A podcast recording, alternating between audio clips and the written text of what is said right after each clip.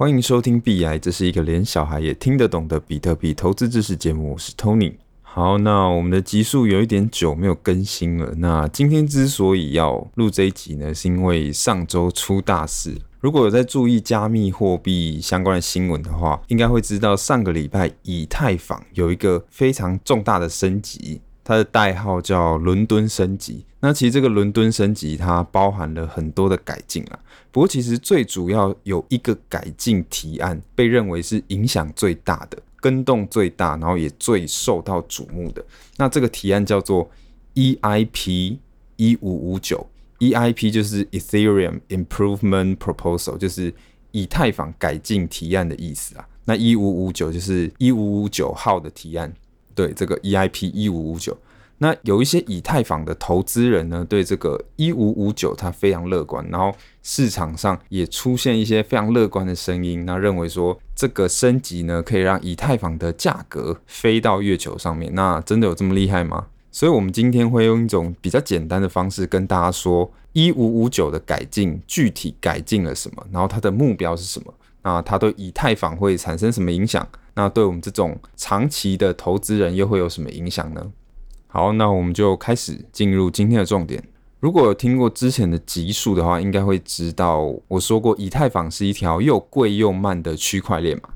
那因为以太坊现在的处理能力很有限，然后要用以太坊的人又很多，所以以太坊上面常常就会塞车。那塞车的时候要怎么样决定谁的交易可以先被执行呢？那其实很简单，就是你手续费出的多的人，你的交易就会被先执行嘛。出钱的是老大，你的手续费如果出的更高，那这个记账的矿工呢，就会更愿意把你的交易记录在区块链上，你的交易就会越优先的被执行。你可以想象，现在有 A、B、C 三个人都想要在以太坊上执行一笔交易，可是现在这个区块呢，区块链的区块剩下2个名额而已，只能再记2笔交易了。那 A、B、C 三个人分别出的手续费是100块、200块、300块。那哪2个人的交易会被优先执行？当然就是 B 和 C 嘛。B 和 C 出200块跟300块，他们2个的交易会被优先执行。所以这个非常好理解。那这个手续费机制其实大家可以想象成是一种拍卖的机制，叫做第一价格密封拍卖，就是所有的竞拍人呢，他们都可以提交他们的出价，可是没有人知道其他人会出什么价，出价最高的呢就可以获得拍卖品，就有点像这个手续费的机制，所有人都可以付自己的手续费，那你不会知道其他人的手续费付了多少。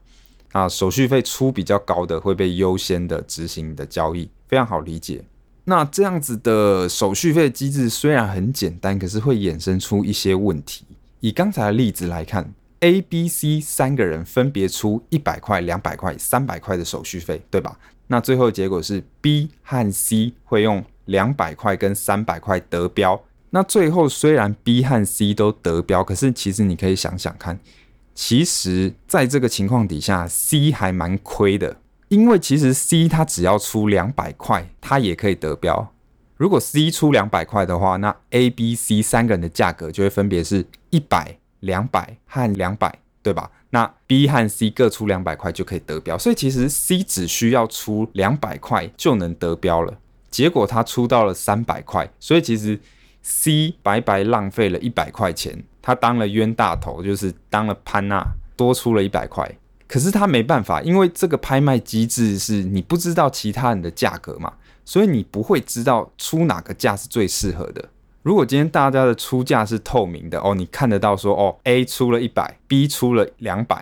那你就会知道说哦，那我接下来只要出200块我的交易就会被执行了。可是因为今天价格是不透明的，你不知道其他人出什么价格，所以你只能去猜其他人的价格，然后出一个你猜出来的价。那这个猜出来的价呢，常常就是会多出了很多费用啊。那当然这个机制对矿工来讲是蛮有利的，因为矿工他希望出的手续费越高越好嘛。可是对使用者来讲，这个体验就会很差，因为这个手续费价格的资讯不透明，所以导致使用者他在付手续费的时候会多花了很多冤枉钱，然后你也不会知道说现在合理的手续费价格是多少，你就很难预测现在的价格，然后也很难估价你很难决定说我要付多少手续费。我少付了，我怕我的交易没办法被执行，然后多付了又会怕我多花了很多冤枉钱，所以我就只能像瞎子摸象一样，就是乱出手续费，然后我的出价就会变得很复杂。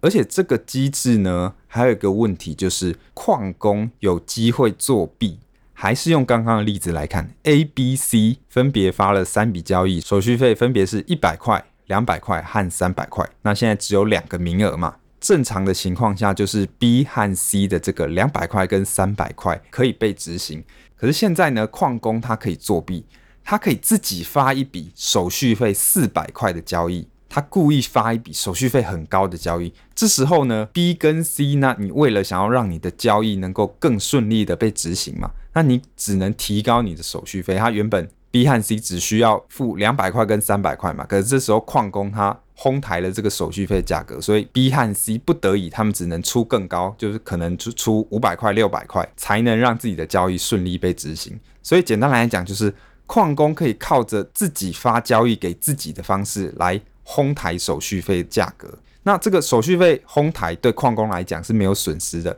因为他的交易是自己发给自己，手续费是自己付给自己，所以对矿工来讲，他是从左边的口袋掏出手续费，然后付给自己右边的口袋。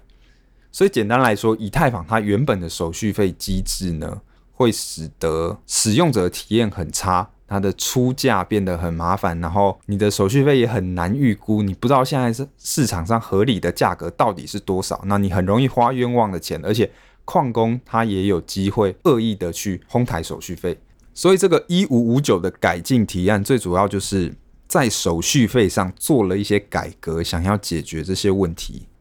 所以在1559升级之后，大家就不用乱付手续费了，以后要发交易的时候，你要付的是一笔叫基本费的东西。那这个基本费呢，是系统自动算出来的，系统会根据现在网络的拥挤的程度自动算出一笔费用。那如果越多人用以太坊的网络嘛，那网络越塞，这个基本费它就会被自动的提高。那反之呢，现在网络比较通畅，那基本费它也会自动的下降。所以你可以想象成，原本你是要瞎子摸象的去付这个价格，可是从此之后，价格相对来说变得比较透明了，会有一个基本的费率。那这个基本的费率是由系统自动算出来的，所以你也不用在那边瞎猜说，哦，我现在的出价是不是太高了，还是我现在出价太低了。你可以知道说，哦，我要付多少的基本费才可以让我交易被执行。你比较不会花冤枉钱，有一个基本的费率写在那边，那也就比较少人会当冤大头，就是大家付的费率会比较相近这样。好，可是如果只有基本费的话，其实矿工还是可以恶意的哄抬价格，还是有这个恶意哄抬价格的问题。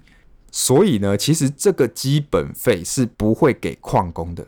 这笔基本费呢，它会被系统给销毁。所以有了这个销毁的机制之后，矿工他就很难哄抬手续费了。因为在1559之前嘛，矿工他可以发很多交易给自己啊，他可以从他的左边口袋给到右边口袋嘛，然后自己收手续费，他不会有损失。可是因为现在1559之后呢，你的交易一定要给基本费，然后这个基本费是会被系统销毁的，会烧掉的。所以说你发交易的成本就变高了。如果一个矿工他想要哄抬手续费的价格的话，他发交易出去会有一笔基本费被烧掉的。所以你一直恶意的发交易的话，你就会被一直烧钱。而且这个基本费它是会随着网络越来越拥挤而自动提高嘛。所以如果你矿工你现在要发很多交易去塞爆以太坊网络来这个提高价格的话，那其实你的基本费是会越付越多了，就是你会越烧越多钱。所以这个烧毁机制呢，就是要防止矿工舞弊，防止矿工作弊，恶意的哄抬以太坊的手续费。这个就是基本费。那如果单纯只有这个基本费的话，那其实矿工他就没有动力帮你记账了嘛，因为这笔基本费是会被系统销毁的，然后矿工也收不到。所以其实还引入了小费的机制，那这笔小费就是会实际进到矿工的口袋。所以简单来讲，1559之前呢，你发交易付出的手续费会完全的进到矿工的口袋。那1559之后呢，你发交易付出的手续费其实会被拆分成基本费跟小费。基本费会被销毁，然后小费会实际进到矿工的口袋。所以如果你现在的交易你没有很急迫的话，那你其实你就付基本费加很少量的小费就好了。那如果你的交易很急迫的话，那你就可以付基本费再加上比较多的小费，那你的交易可能就会比较优先的被打包。好，所以这个1559之后呢，手续费变成了基本费加小费。那大家认为说呢，这个机制可以让收费相对的变得比较透明，因为基本费是透明的嘛，它会反映现在以太坊网络的拥挤状况，然后让使用者的体验更简单。那再来其实还有一个重要的一点，就是这个机制还可以防止所谓的经济抽象。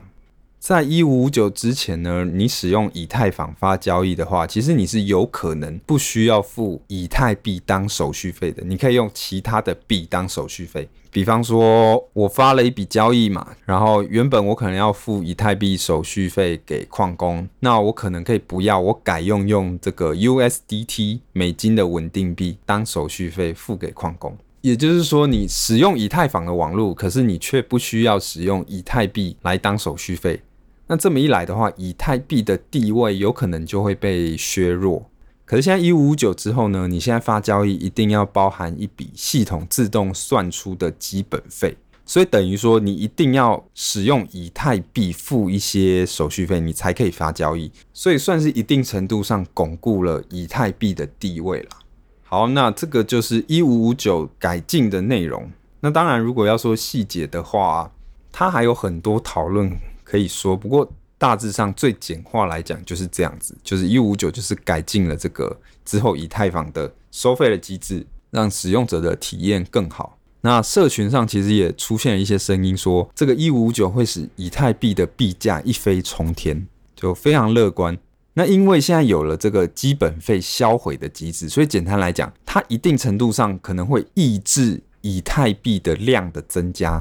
甚至有可能导致以太币的总量减少，就是会让以太币变得更稀有了，然后价格就一直水涨船高。那我个人认为其实这个不一定，而且它也不会是一个币价上涨的关键点，因为其实你以太币的币价要一飞冲天，那最根本还是要看它的应用嘛，看它的生态系的发展。所以其实币价的起飞根本来看还是要看基本面，就是看它的应用，这个才是起飞的关键。那当然这个1559它会有一个催化的效果啦，就是如果之后以太坊真的这个去中心化的大平台越做越大，然后包括我们之前讲的 NFT 啦越来越发展，然后 DeFi 也越来越发展越好，那搭配上这个1559，它会有个催化的效果，就是更推进这个价格的升高。可是我不认为它会是一个关键啦，可是它有一个催化的效果这样。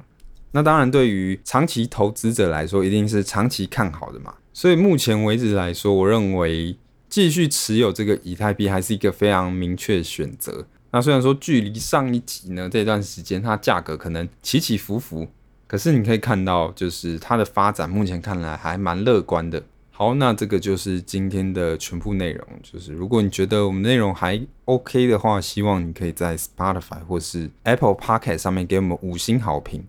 那也可以在我们的 FB 粉专按个赞，然后有任何问题可以私讯我们的粉专，我们会尽量的回答你。那我们就下一集再见。